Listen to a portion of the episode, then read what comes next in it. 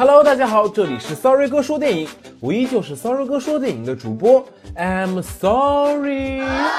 今儿 Sorry 哥要跟大家推荐的电影是一部好吃不过饺子，好玩不过嫂子的恐怖电影，名字叫做《阴阳桃花劫》。电影一开始，一位中分社会哥来到天台寻找一位穿着中老年改良唐装、自称午夜的大佬谈事情。两个人一脸苦大仇深、心思缜密的样子，一张嘴好嘛，一口流利的天津口音，一个逗哏一个捧哏，仿佛春节的脚步都来得更快了一些呀。之后出现了一位西装革履、手提密码箱的中年男子，在工地上被十几个人疯狂追逐殴打，而西装男是以一敌百呀，感觉比王牌特工还身手矫健呢。最后，西装男终于被姗姗来迟的胖司机接走了。原来西装男也是一位社会大佬，电影开始的社会哥就是他的小弟 A。然后在接下来的十几分钟里，电影就像踩着风火轮一样，先后完成了小弟 A 企图联合五爷黑吃黑，西装男老婆与小弟 B 搞破鞋，西装男发现小弟 A、小弟 B 背叛了自己，西装男捉奸出了车祸，小弟 A、小弟 B 大嫂不断见到死去的大哥索命，小弟 A 和小弟 B 与大嫂撕破脸皮争遗产等一系列绿帽大佬之黑帮帝国的狗血惊悚伦理大戏呀！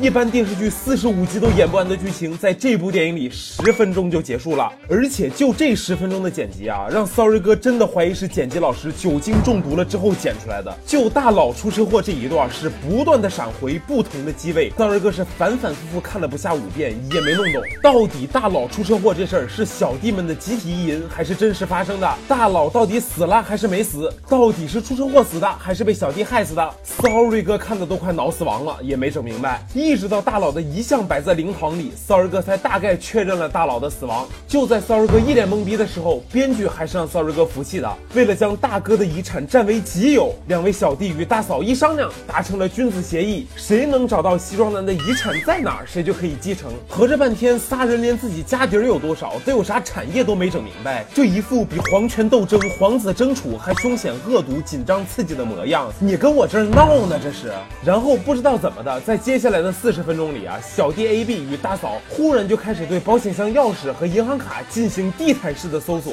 在自家卧室、自家书房、大佬的车里、大佬出车祸的地方找钥匙，更有甚者，直接冲到了停尸房，在大佬的遗体上疯狂摸索找钥匙。那热烈而又风骚的举动啊，让 Sorry 哥感觉再不制止这哥们儿啊，怕是两个人要擦出爱情的火花，并在停尸房为爱鼓掌了。就这三个人的脑回路和智商啊，真的是太感人了。保险柜打不开，不找专业开锁的；银行卡找不到，不去银行咨询一下。大家都身体力行的撅个钩子在家找钥匙，到底你们是从哪儿听说的继承遗产这个事情是通过找钥匙实现的呢？而且大家着急忙慌的是怎么回事呢？继承遗产还有先到先得这一讲的吗？编剧是不知道这个世界上有继承法的吗？而且呀，你要找钥匙、找遗物，难道不应该找处理事故的警察吗？直接冲到停尸房，在死者身上狂摸，合法吗？这个说回电影，三个人在找钥匙的过程中，不停的见鬼，死去的大哥不停的从各种地方出现，比如照片里、床底下、镜子里、车里、电视里，总之就是无处不在。但是也没能浇熄大家对钥匙的执念啊！而且三个人视力也是够好，白天从来不愿意找钥匙，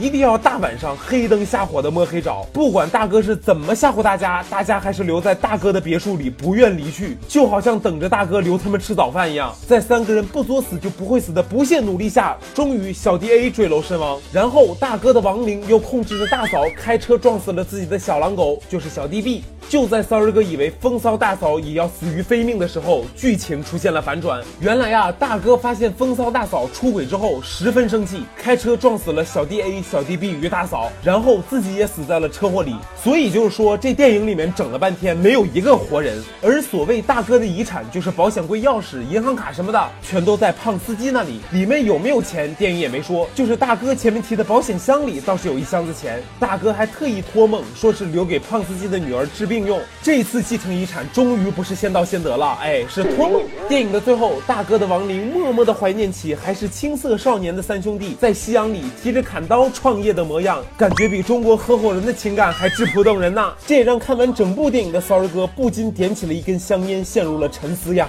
合着一个多小时的电影，讲述的是黑帮家族四亡灵相爱相杀、撅着钩子找钥匙的故事，你敢信？